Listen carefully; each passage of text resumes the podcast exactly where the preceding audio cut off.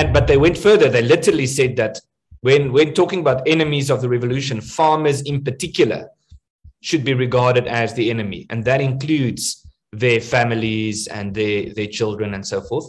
And that was repeated when when I don't know for the viewers who saw the documentary Tainted Heroes, when I interviewed Siphiwe Nyanda, who was a commander of Mkonto Sizwe, I asked him about this, and he said, "Yes, we farmers were our target, we were part of our target, and we knew, and we planted those landmines, and we knew that their wives and their children would die um, as a result of that.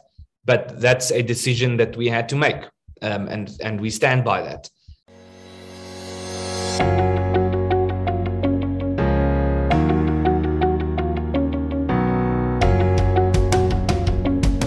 Hello, my name is Donald, and welcome to the number one media company, Worldview. At Worldview, we explore everyone's perspectives on all things that can broaden our worldview. Today, we're talking again with the land thief who calls himself Ernst Roets. Ernst is the deputy CEO of AfriForum and the author of the book Kill the Boer, which is an amazing and well researched book, but at the same time frightening.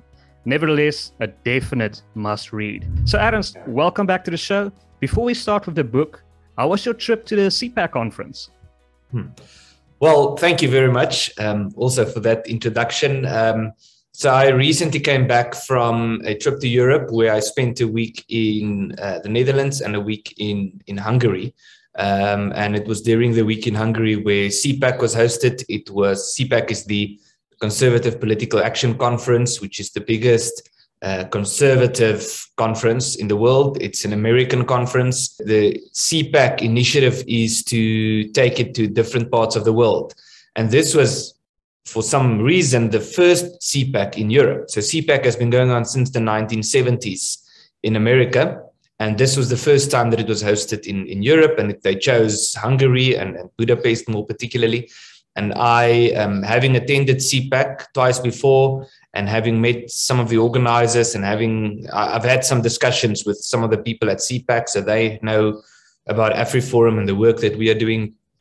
And I was privileged enough to to be invited to to act as a speaker um, um, at CPAC, which was a really really great experience for me. But more important than that, as I've been saying, um, what I found most valuable was not the opportunity to deliver a speech, but the opportunity to meet all those people, to have backstage access, to meet all the other speakers, to have conversations with them, and to to also um, learn from what they know about South Africa, um, which I thought was very interesting. And, and the short version thereof is that that people are much more aware about South Africa than we tend to think. I'm not talking about the average person you meet on the street, but I'm talking about journalists and people who are somehow involved with politics or podcasts and, and so forth. Um, but it's very politically incorrect to talk about South Africa. You can criticize the governments of different countries. Um, uh, you can criticize the government of Indonesia or the government of South Korea or the government of Argentina. I mean, I'm just listing random countries. But when you criticize the government of South Africa, then that's extremely politically incorrect because the world has been led to believe that South Africa was this evil place. And then the 90s, the 1990s happened, and South Africa was freed through this miracle. And the party of Nelson Mandela is now in control, so everything is well. And if you criticize South Africa, it means that you go against that narrative, which is a difficult thing to do. But the good news is that people in, in and I, I've really experienced this having been overseas a few over the last decade, quite a few times, and speaking with people I can really see that people are waking up to this to this reality, which is good news. Yeah, basically, history stopped for South Africa in 1994, and it's just a rainbow nation since then. Yeah, yeah, that's that's the perception, and it's it's it's odd if you if you look at it that way, because um, well, because I mean the, the rest of the world have been so involved in South Africa and and so outspoken about South Africa, especially during the 1980s um, and and the 1990s, the early 1990s, up until 94, or you could even say up until 96, when the South African Constitution was adopted, and then everyone just vanished. Um, and it's like job done, you know, move on. And um, now let's move to the next country that we have to save. You could almost say. And the, the point is, I think there are some some very important lessons um, that we have learned in South Africa, and I think, and that was my message at CPAC, that the conservative movement, I'm using the word conservative in the broad sense of the word, um, in the world should learn from that that that that we have experienced certain things that the rest of the world is still going to experience, um, um, such as that certain policy ideas that people in America and Europe are flirting with have already been implemented in South Africa. Uh, we have um, uh, demographic realities that, that that America and Europe doesn't have, uh, and, and and so forth. Cultural realities, political realities. Um, and and so I think there's a lot that the rest of the world can learn from in, in South Africa. And, and our message there has been that even though in many ways we are behind the rest of the world, I'm absolutely convinced that in the most important way, South Africa is way ahead of the rest of the world, and, and the rest of the world should be taking note of what's happening in South Africa. What is it like to meet many of these conservative leaders? I saw a photo of you and Candace Owens. What was it like to meet many of these people? Well, it, it was a great uh, privilege. And, and the great thing about something like CPAC is there's the conference, which is a two day conference, but then there are three um, evening events, which are more social gatherings, dinners, cocktail evenings, and so forth, um, where especially the speakers were invited to. Um, so it's smaller and it's just an opportunity to liaise with people. And I, I met really people from from all over the world. Uh, as I can, as I here, I, I, I remember speaking with with people from Israel, from Australia, from um, the Netherlands, from Belgium, from England, from France, uh, Hungary, of course, uh, South Korea, um, and America. Those, those, those, are the ones I can just remember um, off the top of my head sitting here now. And, and it was a great opportunity. And, and what I found so interesting about this is, is how everyone has their own um, perspective Australian person who regards himself as conservative would have a different approach than an American who regards himself as conservative. And certainly the Hungarians have a different approach. Um, and, and the South Koreans as well. So there's a CPAC in South Korea. Japan was also there with Japanese representatives also there, which was, which was very interesting. Brazil, people from Brazil as well. Um, but but in terms of meeting the people, um, so you mentioned Candace Owens. Um, she she was just delightful. Um, so um, obviously, Candace Owens is very well known. She was one of the best known speakers um, at this event. And I found her to be very approachable, very friendly, very down to earth, um, not sort of, you know, high up in the air type. Saw her backstage and, and she was speaking with someone whom I've already met. So I went and I introduced myself. And she was very interested. And I said to her, listen, I just want her to know that she has um, um, there's a, there are a lot of people in South Africa who follow what she does and who, who appreciate the work she's doing. And she was very flattered to hear that. And we had a, I don't know, five minute conversation about what's happening in South Africa. And I invited her to come to South Africa, which I'm, I'm sure she will do sometime in the future. So um, yeah, it was great. It was really, a, a, a, I'm, I'm very privileged to, to have been able to attend an event like that yeah, if she comes to South Africa, then she can actually say she's an African American. But um, so yes, so, exactly. What is it like? Uh, what is Hungary like? I know, for example, many South Africans have fled, quote unquote, to Hungary, and they like the leader there. What What is your perception of that country? So Hungary is a very interesting place um, at the moment. Um, and Hungary has, in a way, become the target of, you could say, the left. Um, you could say, sort of the mainstream political, global political establishment, uh, because Hungary has a very particular view about uh, their religion and their culture and their traditions that have to be protected. Um, so Hungary has a is is in a strange way, the Hungarians are very similar to the Afrikaners. Um, we have had historically some overlaps. There were some Hungarians who fought in the Anglo-Boer War, um, and and Jan Smuts, when he was um, involved with um, international politics, um, uh, criticized the Trianon Treaty, according to which Hungary lost um, some of its its a large part, about about sixty percent of its uh, surface area of its land, you could say.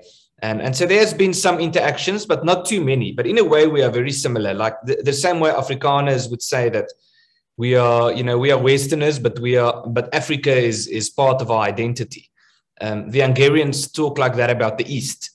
um, in the sense that the East and and um, they've been very influenced by the East and by Turkey and, and and so forth, and they regard that as part of their heritage. They have their own language.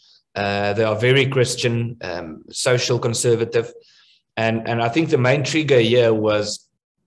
Well, there are a few triggers. I, I'd say two of the most important triggers is the one that that Viktor Orban's government, the Fidesz government, is very successful. And I mean, I, am talking about economic growth and just modernizing the country. And, and, and just to mention an example on when I was there the one Sunday, I just went for a walk. And I, at one stage, I stopped counting how many construction cranes I saw.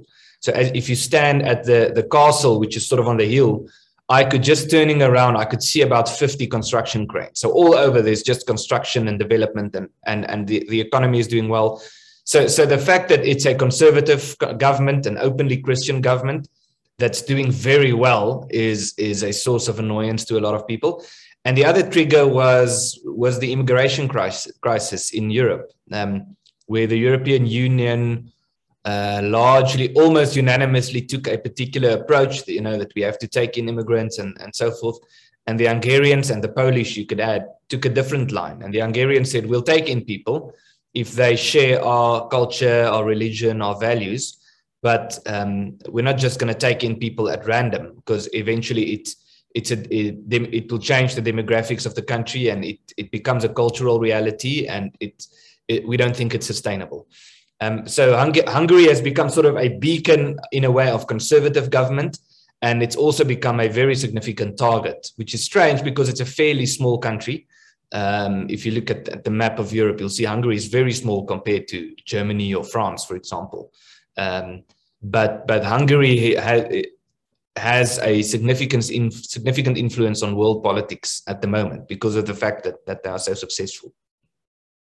Interesting. Okay, so this is quite a big pivot to kill the Boer, but yes. in your book, there's a very interesting point you made about ANC torture camps and its relation oh, yeah. to farm murders. Can you tell us a bit about that? Yeah, well, I think in a way there is a good pivot from Hungary to the book because when I was in Hungary now, they've expressed quite significant interest in the book as well. And in fact, I that's one of the main things, one of the main reasons I went to Hungary now is we signed an agreement for the book to be translated to Hungarian, uh, which will be published there soon. So I'm very much looking forward to that. But but the torture camps thing is something that should be part of the discussion about farm murders that is almost never said. So I'm actually glad you asked the question. Um, I in the book I explain the methods of torture that people that you often see um, at these farm murders that a lot of the viewers would already know of. It include, includes things like burning victims with melted items like melted plastic or or stuff like that, or boiled uh, boiled water and, and and these type of things beating people, you know, using whips or sticks or rods or, or blunt objects to beat people with, trampling on people, and so forth. Um, and there's an important part of the discussion that is, again, very politically incorrect, but there's it's based on historic facts. Um, um, and it's been properly investigated. Um, it's not really discussed, and that's the the let's call it the potential link to be safe um, or the, to be conservative between the, the methods of torture that we see during farm murders and the methods of torture that was applied by members of the ANC in, in exile in ANC torture camps. Um, and there were torture camps. It was investigated. I think I mentioned in the book there were three different independent investigations, including one by Amnesty International. Quatro was the most notorious. It was a camp where you know the ANC regarded themselves as a liberation militant organization, and so they had camps with political prisoners. Um, and Quatro was one of the most famous ones, which was a torture camp. People went there and they were tortured there. They had to do hard labor, and a lot of people were killed, um, were tortured to death in, in these camps. And it includes strange methods of torture. They had to push big barrels, I think, up a hill, which sometimes they, they couldn't continue, and the barrels rolled over them as it came back. But then there were other methods like like burning people with with melted items, uh, trampling on people, you know, stomping on them, beating them with with sticks and whips and and blunt objects and so forth. Um, and why is this? So that's one part of the story. But there's another part of this puzzle, And that is that these camps obviously were a reality largely due to the fact, or partly due to the fact that that that uh, or partly due to the Suppression of Communism Act, which declared that it was illegal to promote communism in South Africa, um, and so the ANC went in exile because they were aligned with the Communist Party and and the Soviet Union, and so these camps were there because of the Suppression of Communism Act uh, largely. Then in 1990, those that legislation was repealed, and the ANC was able to come back from exile. Um, the the people often say the ANC was unbanned was banned and then it was unbanned. Technically, the more correct way to to frame it is the ANC was declared an illegal organization, and that declaration was then withdrawn in the 1990s. So they came back, but but what is significant is when they came back, that's really when farm murders became a reality. So farm murders was not a significant reality in in before 1990 um, in 1989 and or the 1980s. There were isolated incidents like the the landmine in Messina, the well-known landmine that killed the uh, members of the Van and the Nason families, um, which was planted by the ANC. And there were er, incidents, there were bombings, but there were not widespread farm attacks and farm murders as we know them today. And that suddenly started in the 1990s, in the same year in which these these torture camps were closed down and the people who were involved with those camps came back to south africa now we do not know if those people were involved with farm attacks but it's an important part of the discussion that we're not having so essentially it can be possible that many of these farm murders are committed by former Umkhonto we Sizwe operatives many of them who um, worked in these torture camps. I, I, think it's it's it's highly likely um, because it's it's it's a reasonable conservative conclusion. I'm not when i say conservative i don't mean ideological. I just mean being conservative in how you reach conclusions. Um, it's uh, i'm struggling to think of a more um, rational way to think about this is we had a group of people who had political goals who who were involved with tortures um, who came back into South Africa, and we're talking about large numbers, 11 or 13,000 people, if, if I recall. I think it was 13,000 ANC members in exile who came back into South Africa. And then suddenly the farm murders and the farm torture started. And what I, what I didn't say, which was also an important part of the puzzle, is the ANC had an active policy of targeting soft targets. They made it an active, they, they, they took a decision in 1985 in Kabwe that they don't need to differentiate between hard and soft targets, um, that they can kill innocent people. Um, that's literally what their policy was. Uh, they, they soft soaked it in how they explained it to the media. The way they explained it, they said, sometimes we will be in military engagements with the, the apartheid forces, and then there will be there might be innocent people caught in the crossfire and we couldn't you know we shouldn't let that deter us but that wasn't the reality. The reality wasn't that there were these massive clashes between ANC forces and government forces where they were shooting at each other and innocent people were running up and down between them as they were shooting. That's just not, it's just detached from reality. And but they went further. They literally said that when when talking about enemies of the revolution, farmers in particular should be regarded as the enemy, and that includes their families and their their children and so forth and that was repeated when when I don't know if, for the viewers who saw the documentary Tainted Heroes when I interviewed Siphiwe Nyanda, who was a commander of Umkhonto we Sizwe. Uh, I asked him about this, and he said, "Yes, we farmers were our target, were part of our target, and we knew, and we planted those landmines, and we knew that their wives and their children would die um, as a result of that. But that's a decision that we had to make, um, and and we stand by that." And so, so they had a policy of, of attacking farmers, killing farmers. They actively regarded farmers as being the enemy. And they had torture camps. They were in exile. They com- came back from exile, and suddenly the farm murders became a reality. So it's it's a very strange.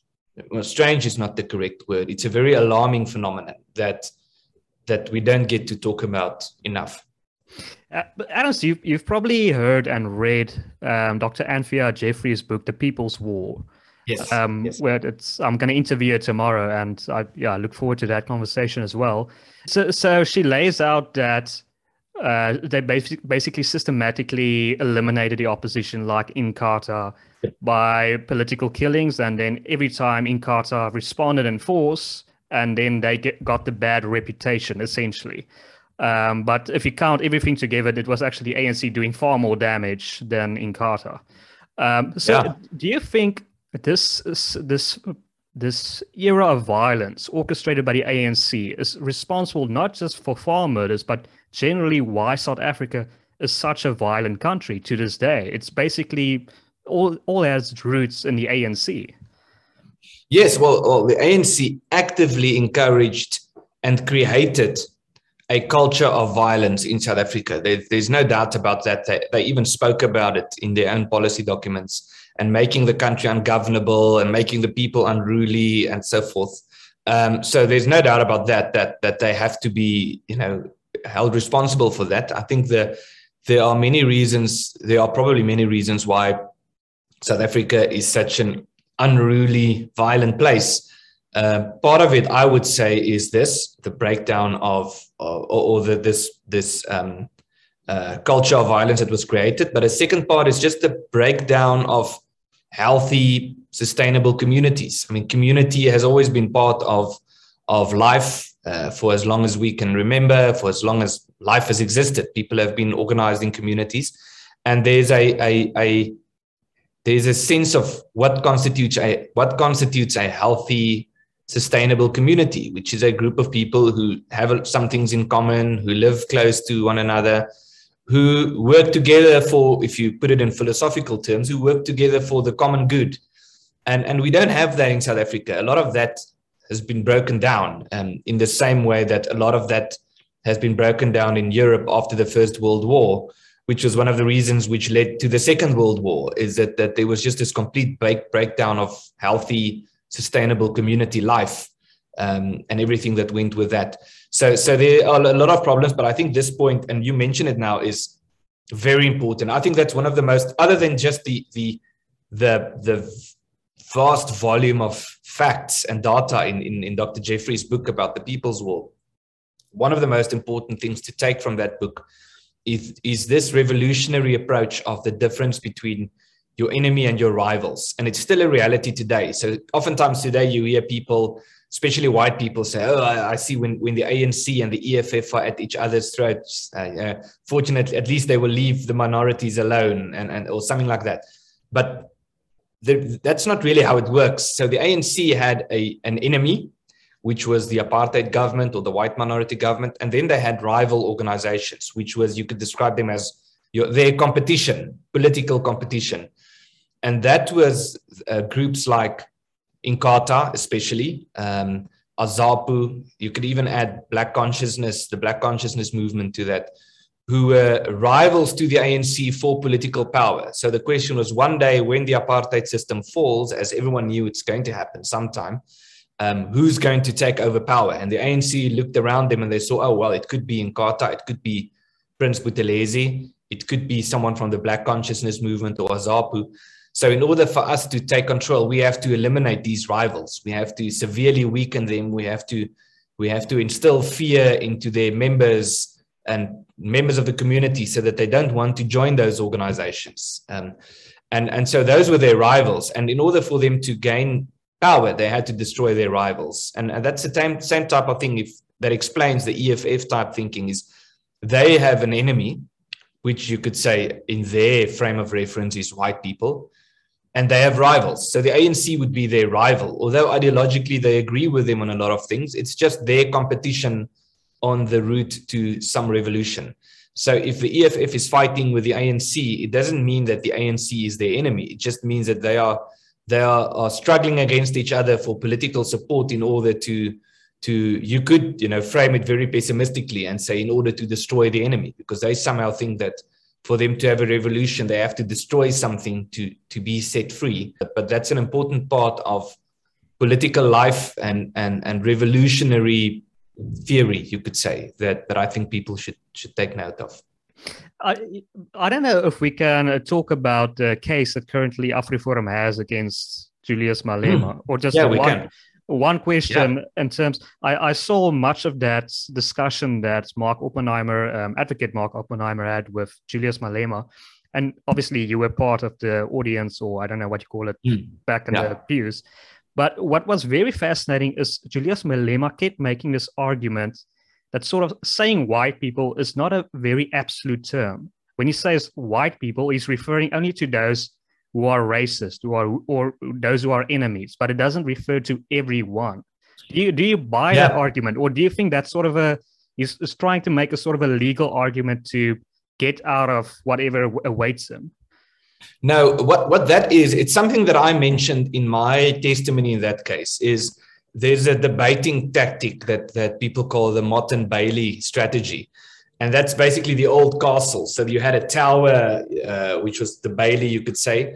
And then you had the big castle wall outside. Um, and oftentimes there were two. There was this big area in the castle, and then there was a smaller section in sort of in the middle or oftentimes on a hill. And the, it was the Motte and then the Bailey. And so the the Motte and Bailey tactic, and that's typically something that that the organizations like the EFF and even the ANC use all the time. So what that basically means is you make some form of an outrageous statement um, that and in a way to see what the reaction is. If you if you get called out they don't necessarily think about it that way but that's just how the tactic works. And that's like when you get attacked you fight down you know in b- below the behind the first wall you could say. And then when you get called out for that you return to the Bailey. And what I what I mean by that practically is you make this outrageous claim like, you know, white people are the enemy. And then someone comes up to you, for example, in a court of law and says, well, that's just openly racist. And then you you pretend like your original statement wasn't really that radical. Um, so that's when you return sort of to a second phase, or you, you, retreat in a way from your original argument, and you say, "No, I actually meant it metaphorically, and I didn't really mean it the way the, the way that you are interpreting it. So you are actually the problem." And it's something they do all the time. Um, they would actively encourage violence if you listen to their speeches. And then if they get confronted, they would say, no, it was just a metaphor and, and, and all that. When the fact of the matter is that people, their audience, don't think about it as metaphors. Um, oftentimes, they um, they oftentimes see this as literal. So when the when the EFF sings "Kill the boer, kill the farmer," and they th- sing "Shoot to kill," and they make these hand gestures as if they are shooting, they make sounds as if they're shooting with machine guns. Um, and they get called out on that, they would say, "No, it's just a struggle song, and it was it was uh, figuratively speaking." But you know, you can make that argument, but that doesn't necessarily mean that the audience who have been riled up after a 45 minute speech will regard that song as figuratively speaking or just as a metaphor. So there's a great cartoon. Um, I can't remember who drew the who drew it. Might have been might have been Zapiro even, um, where two um, people committed a farm murder and they were running out of the house, and then um, there's if I recall the cartoon correctly, then there's a radio I think which says that singing "Kill the Boer" is just a metaphor. And then the one murderer asked the other one, "What what is a metaphor?" um, that sort of sort of explains this this phenomenon. That um, and it's this Motte and Bailey's tactic, saying making these outrageous claims and then going back saying, "No, I re- I didn't really mean it the way you interpret." And uh, so, um, and, and, and during that court proceedings, uh, Julius Malema also said if he wanted to give an order to kill farmers, he would just say it. He would never use a song, whatever. It, if they, they only respond to a command, uh, what would you say to that? Yeah, so so you, you can never predict a court case like that. Um, we've had court cases where we to each other, we, we think we're going to lose, um, and sometimes we think that and then we win sometimes we're involved with court cases knowing from the beginning that it's probably a losing battle, but you have to fight the battle nonetheless as a matter of principle. Um, one such example is these, um, these, uh, you know, the transformation at public universities. It's us fighting against that is almost a delaying tactic um, to keep, for example, Afrikaans as medium of instruction at the University of Pretoria um, it's a losing battle. If we really want to sustainably have Afrikaans as a medium of instruction, we need to have private universities. Um, so, so, the, but why I mention this is is this case. I don't think we're going to lose. We might, we might get a judgment that says no, there wasn't hate speech. And the reason why I'm a bit more confident now is especially because of the cross examination of Julius Malema, where I think um, Advocate Oppenheimer did did a stellar job. I think he did an excellent job of exposing Malema for who he really was. And so the first day was sort of just getting him to talk about their policy ideas, and then the second day to really zoom in. Um, and and when you talk about hate speech, hate speech is not entirely it's not a crime. It's sort of somewhere between you could say a civil case and a criminal case. It's not something that you go to prison for or you get a criminal record for. It is something that a court can order can can find that you committed hate speech and you have to apologize and you have to make a um, you have to pay a fine or pay money for you know to some organization. Uh, you have to be punished in some way. Um, but part of the definition of hate speech, which in a way is a complicated definition, is that you have to consider context. Um, the definition of hate speech does not ask what did the person who said those things mean or what does that person say he meant? The question is how how could it reasonably be construed? Could it reasonably be construed to have caused harm um, to have targeted a particular section of society and, and so forth? And, and and so we have to consider context. And the context was given by Julius Malema. So there was one moment where where Julius Malema where Julius made a, a um, a mistake, a tactical mistake. He said um, he was asked about them making these gestures, gun, you know, as if they were shooting with firearms, um, and and how that could be interpreted. And then he said, "Well, if I really wanted to kill people, I would not make gestures with my hand. I would take an actual gun and I would go on stage and fire an actual gun." Um, and then, you know, Oppenheimer asked him, "So would you go on a stage and fire an actual gun?" And then Malema said, Come again. and then he said, Well, I'm asking you, would you go on stage and fire an actual gun? And then he said, You're trying your luck. And then eventually he couldn't answer and he refused to answer, and his lawyers objected. And the reason why they objected was he's currently being prosecuted for that, for exactly that, for having gone on stage with an actual gun and having fired it. Um, so that's one side of it. The other side is is so we're talking about does it cause harm? And so we had victims of farm attacks testify about how do they respond when they hear after having had a loved one, for example, murdered next to you in bed during a farm attack, and you hear Julius Malema chanting, kill the Boer, kill the farmer. What sort of impact does that have on you? And um, Malema just said he doesn't care for those people at all. He doesn't care at all what, what those people think. It's irrelevant to him how the victims of farm murders feel about him singing that song which makes it a lot worse, which also indicates to him to, to the song causing harm and to the fact that he might deliberately have the intention also to cause harm, um, even though intention is not part of the, the definition of hate speech. And then the other side is the point you mentioned. He was asked about actually taking up arms and starting to kill people. And he said no, he hasn't. He hasn't called for violence uh, for, uh, against white people. Um, and then he said no, but as as he has said before, uh, he's not calling for the slaughtering of white people, at least for now. And he was then cross examined on that. And he eventually said he, he cannot make a pledge that he will never call for white people to be exterminated in South Africa because he might one day do that. He cannot pledge that he will never do that because there's a chance that he will do that one day. So having regard regarded all of that context, and then this is the guy who sings "Kill the Boer, kill the farmer," um, who chanted at political rallies and not only political rallies at the at the a, a court case where people are being trialed for having murdered a farmer. Um, I would be surprised if a court find that that isn't hate speech. Um, if it is, if the court finds that, I would be very interested to read the court's reasoning. But um, I think Malema strengthened our case, and I think he knows it because at some stage towards the end of his testimony, he said something like, this is what I stand for and this is what I believe. And if this means that I'm going to lose this case as a result of me saying these things, then so be it. Um, so I think he's prepared to lose the case as well. Um, but we'll see. We'll see when the court gives judgment in the matter. Yeah, it was very interesting that moment where Mark Oppenheimer and obviously the media cut selective clips and made it look like Mark was this buffoon, and, and uh, only they only put clips of Julius Malema responding, not Mark delivering yes. a rebuttal. It's obviously you're you're put you're you're you're pulling it all, all of it out of context. So I mean, they did their yeah. job as traditionally expected. But that that that moment where Mark asked him. Um, will you ever call for the slaughter of white people? And he refused to say he won't. He won't. He won't ever do it It, it would have been mm. very interesting if Mark asked him, okay, will you ever call for the slaughter of, of most black people or Indian people? And if oh, yeah, and yeah. if he said yes, I, I, I won't ever call for the slaughter of those people, then why why do you um hoekom sonder jy wit mense uit? why do you only yeah. focus on white people? Why why are you prepared to say I will never call for the slaughter of black people, Indian people, colored people, but for white people there's some sort of exception. Why? Yeah. Yeah, that's a very good point.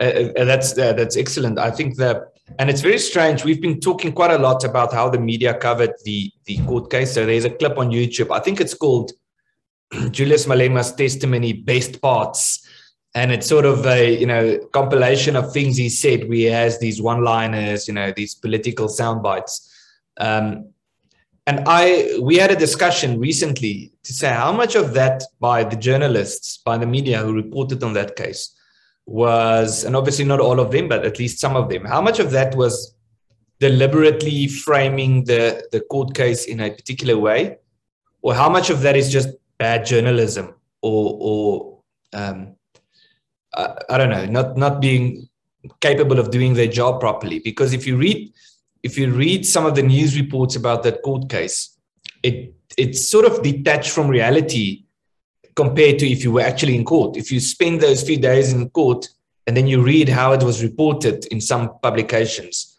um, it's it's quite alarming. And so my colleague um, Ernst van Zyl, who's on Twitter and YouTube as Conscious Caracal, um, actually made a video himself. We discussed the way the media reported on this case and where he used some clips from the court case that you typically won't see in the you know the best parts compilations of the court case which were actually the worst parts. And it's not only the worst parts it's it's the most significant parts of the testimony because it's the most shocking parts. It's the most telling parts. Um, but oftentimes you don't hear about that. You only hear sort of the the old sound bites that you hear, you know, that you hear every time, um, you know, hear this thing, you know, the, the messages about the fact that black people are poor because white people oppress them. And, and, you know, we still have, we still struggle with white supremacy and institutionalized racism, all those old, you know, messages you, you, you, would read in the news about how Malema spoke about those things, but you won't hear about how he spoke about slaughtering white people and, and, and so forth, which is very, very concerning. And it's probably part of the reason why people are losing faith in, in the media. Absolutely. Yeah, but Ernst, I have a few more questions on Kill the Boer. I'd, I'd like to hmm. touch on some of these questions. There was an incident where a man, and you met this person in prison, where he alleged oh, yeah. that the ANC paid him to commit farm murders. And on research, you found that this guy had a cell phone number connected to Luthuli House. Can you can you tell us about that story?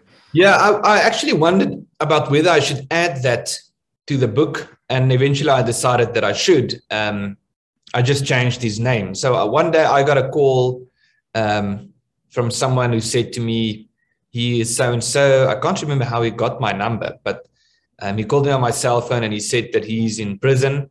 He murdered someone and he wants to share some information with me. And so, you know, we set up a meeting. I went to the prison um, um, and I went to speak with him. So we had like, you know, one of these meetings that you always see in the movies with, you know, with a, a visitor visits a prisoner. And um, and we sat down and we had a conversation. And he made some really bizarre claims. Um, he said, or, or or shocking claims, you could say, or alarming claims. He said that he gave me the details of the farmer he murdered, which I looked up and it was, well, there was such a farm murder and I could read about the, the story in the news. There were some old news reports about this particular farmer and the court case where this particular prisoner was sent to, to prison. Um, so he went to this farmer and the news reports, what happened there also seemed strange. It seemed like, you know, he just went to the farm and he killed the farmer and he left. Um, I think he shot him in the head, if I recall. It was a farmer in the Free State. Um, and he's in prison. Um, so he says that sometime is going to come out. Um, but he he's angry about the fact that's what he said to me. He's angry about the fact that um, he has been uh, rejected or left in the dark by the ANC. So his version of what happened is that he was actually given instructions by the ANC to kill this person He spoke about the top six. He said he went to Luthuli House. He's an old member of Mkhonto weSizwe uh, that we spoke about earlier. He was in exile, you know, one of these people we spoke about. Um, and he came back to South Africa and he was give for some political reason he was told that he have to go he has to go and murder this particular farmer and he says that it was it was an instruction was given quite high up by someone in the ANC and um, when he was convicted, he asked them to help him, and they pretended like they didn't know who he was. Um, and then they had some telephone conversations, I think beforehand and afterwards. And he said it was coming from Luthuli House, and he gave me the number. He said, This is the number that I think he's been using to call them. And we looked up the number. It's an it's a landline, it's a 011 number. And it was, in fact, a number for Luthuli House. Um, and I asked him, well, why are you sharing this with, with us? I mean, you're a member of the ANC. Um, I'm with AfriForum. Why are you telling me these things? And eventually, he, it came down to him saying that it, it's revenge for the fact that that he was just left in, in the dust in this whole thing. So it seems a bit strange. I don't. He could have been lying. It's very alarming, of course. So I went to see him twice in in prison, um, and um, he then he, I said to him, well, you will, it, for us to really do something, to be able to do something about this, you need to make a sworn statement um, under oath that this is what happened. And he said he's prepared to do that. And then he came back and said, then he started setting demands. He said, no, I'll do that, but then you need to, you know, pay for this and you need to give me money and all this. And I said to him, we're not going to do that. We're not going to pay you to make a statement. That's going to, firstly, I mean, just keep in mind that you are actually a farm murderer. You actually murdered someone and you're in prison for that. Secondly, there's no credibility in you signing a statement if we had to pay you to do it or we had to buy you a house or something. Um, and so then eventually it sort of died down those conversations. And that's why I was unsure if I should add that to the book, but eventually I did. Um, and it's very alarming. I think it's it's also a side of the discussion about farm murders that that that the impression I get is it's often swept when these things come up. It's swept under the carpet, and it's it's it's about this story. Um, so I don't want to make too many broad conclusions because it's not hard evidence. It might be someone just telling a story, mm. but the story itself is very very alarming. Is, is it possible? I mean, okay, it's possible now or likely that many of these murderers are former Mkhonto weSizwe members is it possible that uh, many of them it's, there's basically a bunch of serial killers running around in the province committing the same murders because many of these people are not found or prosecuted? So isn't it possible yes. that many it's it's in, in, many cases the same people committing these murders? Because i i know you you show f- photos in the book of people with military jammers on their back and they're well prepared. So the conclusion that you can draw is that these people they know what they're doing and they've been doing it for some time yeah, well, I think firstly, it's a complicated phenomenon that every farm murder is not the same as the next or the previous. But some of these attacks are very clearly planned, you could say, with military precision. So there has been cases like the photo in the book about with with attackers showing up to murder someone, and then the one guy has a literally a military signal jammer on his back, um, a cell phone jammer. And then there has been cases. I mean, I've seen some of the CCTV footage where you can clearly see the people, the way in which they crawl, the way in which they approach the property. They had training, the way in which they know everything about the property. When should they duck? When are they in the view of a window? Stuff like that. Um, you can clearly see they know exactly what they're doing. Um, other cases, probably not. It's just people running onto the property, um, you know. Um, and I mentioned another example in the book of um, a case where the attackers changed clothes during one of these attacks. Um, they had overalls or something, and then they changed clothes um, of one of the attackers. There was a flash disk, um, and in the flash on the flash disk there was uh, photos of the farm uh, and the farmhouse um, from outside and inside.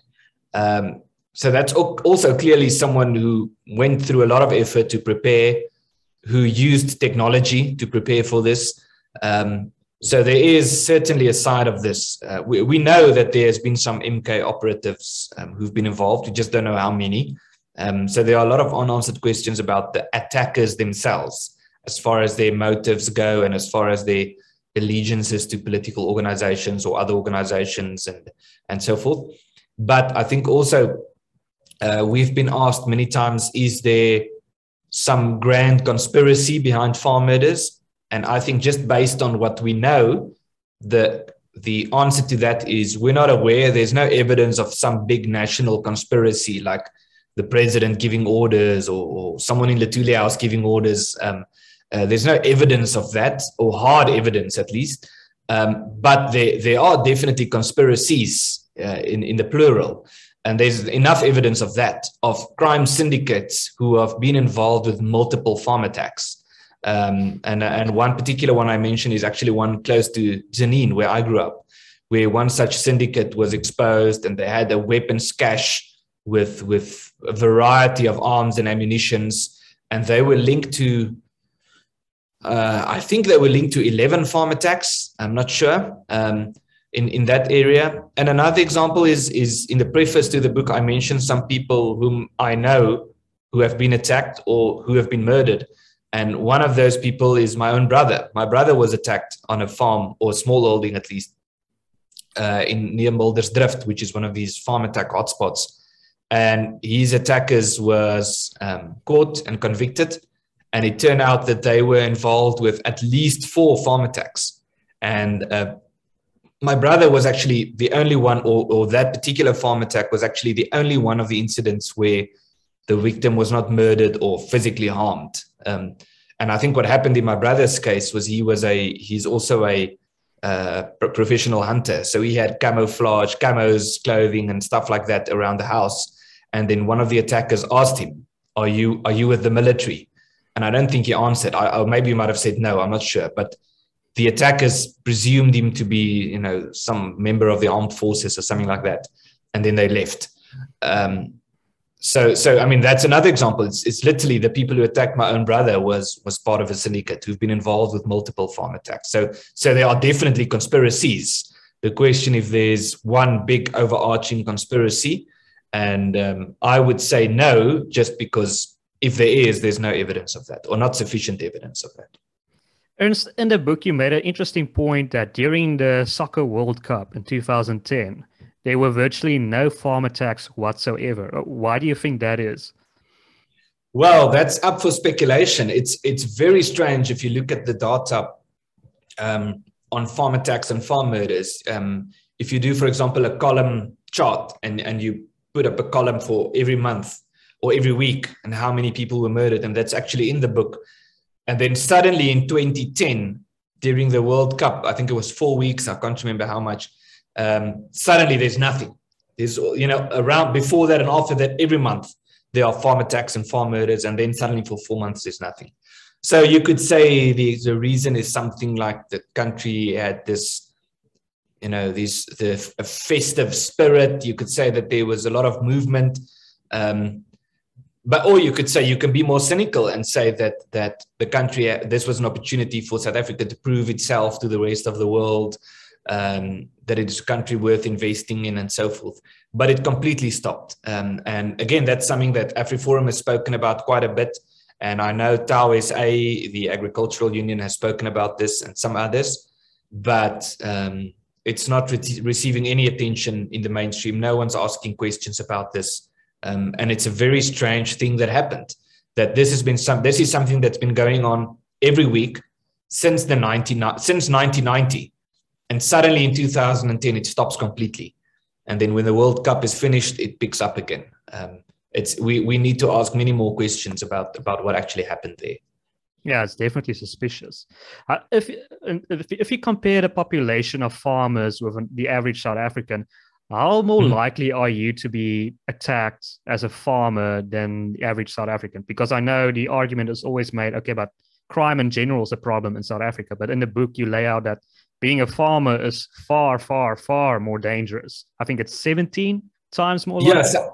yes. Yeah, exactly. So, so um, that's the, the main response we get. And it was even the response from the president's office, um, Ramaphosa's office, he's through his spokesperson, who said, yes, um, but just remember, there are many victims of murder and crime who are not farmers. And this is, if you compare, if you look at all the murders in South Africa, then farm murders is actually a small percentage of that, which is true. But that's also like saying, why are we concerned about rhino poaching? Because if we look at all the animals that are poached in South Africa, rhinos is a very small percentage of that. Um, and, and the point is that you need to consider the size of the group. So you need to ask the question how many farmers are there? How many people are in South Africa? And how many of those people get murdered? And we know that there are about 60 million people in South Africa and 20,000 is murdered in a year. And then you can ask the question, then you should ask, you shouldn't just say, oh, well, there are 20,000 murders in a year. And what percentage of those are farmers? Oh, it's a small percentage. The question you should ask is how many farmers are there in South Africa and how many farmers have been murdered? Um, and and then, then it becomes a, a question of a, you have to work out ratios. And it's quite difficult because we don't know the exact number of commercial farmers in South Africa. You can make estimates, and some attempts have been made to do estimates. And and um, and another way to look at this is is to look at robberies in um, in cities in urban areas, and then compare that to robberies. So how many houses are there, and how many house robberies are there, as opposed to how many farms are there and how many farm attacks are there and some studies have been done in that regard and one study found that that the number is 16 so so a, a, the chance of a robbery happening at a farm is about 16 times as much as at a, a house in a city. Another study found that it's about nine times as much. Um, and and so there are many ways. It, it becomes quite a complicated debate the whole thing about statistics. Um, the bottom line is that your chances are severely more, severely higher if you are a farmer to be attacked or to be murdered than if you are the average person living in a city in South Africa. The, the debate is just how much higher. That's the only thing. And, and it's something that you can argue about it this way or that way, but, but it's, it's, it's very concerning nonetheless. But I mean, regardless, even if it were true that crime in general was a problem and farmers weren't negatively affected, I mean, you could still just say we we need to stop crime full stop it's not okay less of hmm. you are dying so we don't care. I mean what sort of an argument is that to make anyway? I mean just uh, that's yeah. why crime in general and the rest of the world is not a problem because they say crime, we need to stop crime full stop. Yeah exactly. So there are two things that are often said the one is oh it's not a genocide therefore we don't have to do anything about it. And then we AfriForum get accused of suggesting that there's a genocide which is not our position um, and the other thing that we often hear is, well, it's there are many other crimes as well, so we don't need to do something particular about farm murders. But that's completely inconsistent with any line of basic policing um, and and the approach that we have with priority crimes in general. Uh, to have a priority crime is not to say that the victims of this crime are more special than the victims of other crimes. If you say cash in transit heists is a priority crime, it's not because banks are more important than restaurants, for example, or whatever. And it would be ridiculous to claim that. It's it is because this is a, a very unique crime. It has far-reaching consequences, and it's only going to be prevented or stopped if you develop a unique and a focused counter strategy. And it's the same with rhino poaching. I don't I haven't heard anyone say, oh well, you don't care about elephants if you if you are concerned about rhino poaching because poaching of elephants is also a problem. The fact is that rhino poaching is a very unique crime phenomenon. It's planned in a unique way, it's executed in a unique way, it has unique, far reaching consequences, um, and therefore it has to be addressed. Therefore, there has to be a unique and a focused counter strategy. And the same goes for, I mean, there are, there are various um, uh, uh, priority crimes like copper cable theft. No one is saying, oh, well, if you're concerned about copper cable theft, you don't care about household items that are stolen or jewelry that is stolen because copper cable theft is a unique crime phenomenon. But that same line of reasoning just doesn't stick when we when we talk about farm murders. Then suddenly it's not applicable. And the fact of the matter, the, the most basic fact is it's a unique crime phenomenon that is planned in a unique way, executed in a unique way, and it has far-reaching consequences. And as a result thereof, there should be a focused counter strategy and and government should take it seriously but they just don't want to do it and then they have all these these excuses which are completely irreconcilable with their views about other crime phenomena Mm, absolutely, yeah. But our government has like a doctor's degree in strawman arguments. But um, and so the one last uh, topic I want to touch on is the dismal state of our police officers, which you also mentioned oh. in the book, and it's really, I mean, that another frightening prospect is that you also lay out how many police officers are basically also criminals. Many of them have been implicated in crimes, and yet they are still uh, police. Uh, the irony is they're supposed to be officers officers of the law, and yet they have been implicated in yeah. crimes. So, so what's, what's the story there?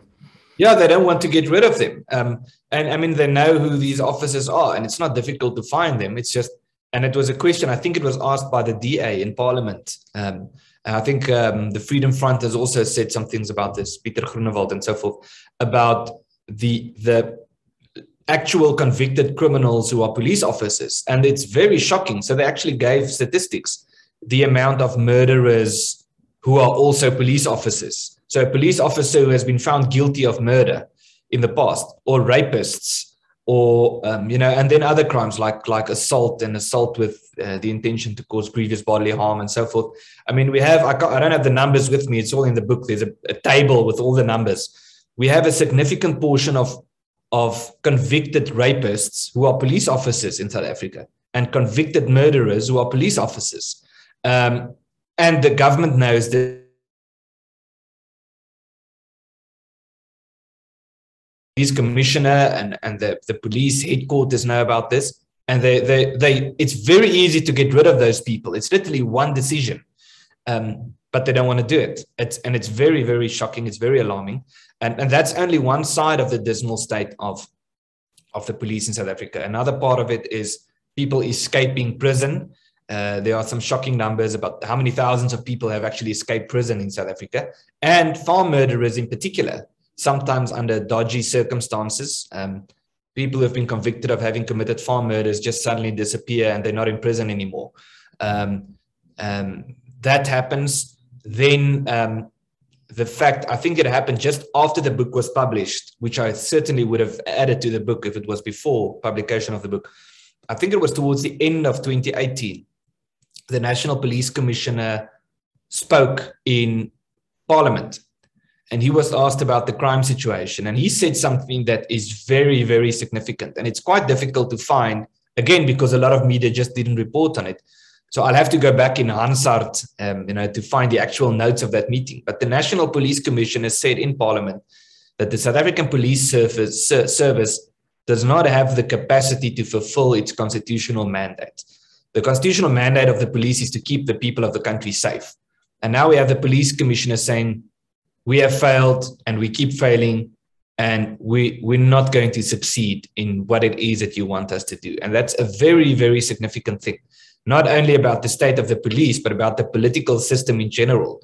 So again so that's the bigger picture thing is in theory we have this wonderful constitution that talks about the right to human dignity and the right to life and the right to safety and security and all of these things and and so according to the constitution we all have a right to life and we all have a right to be safe.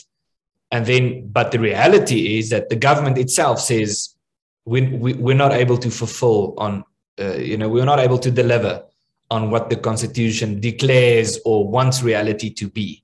Um, and that's it says something about the bigger picture in south africa that i think again it's something that we should talk about more Absolutely, Ernst. I see our time is running out. Thank you so much for making the time to uh, to do this interview.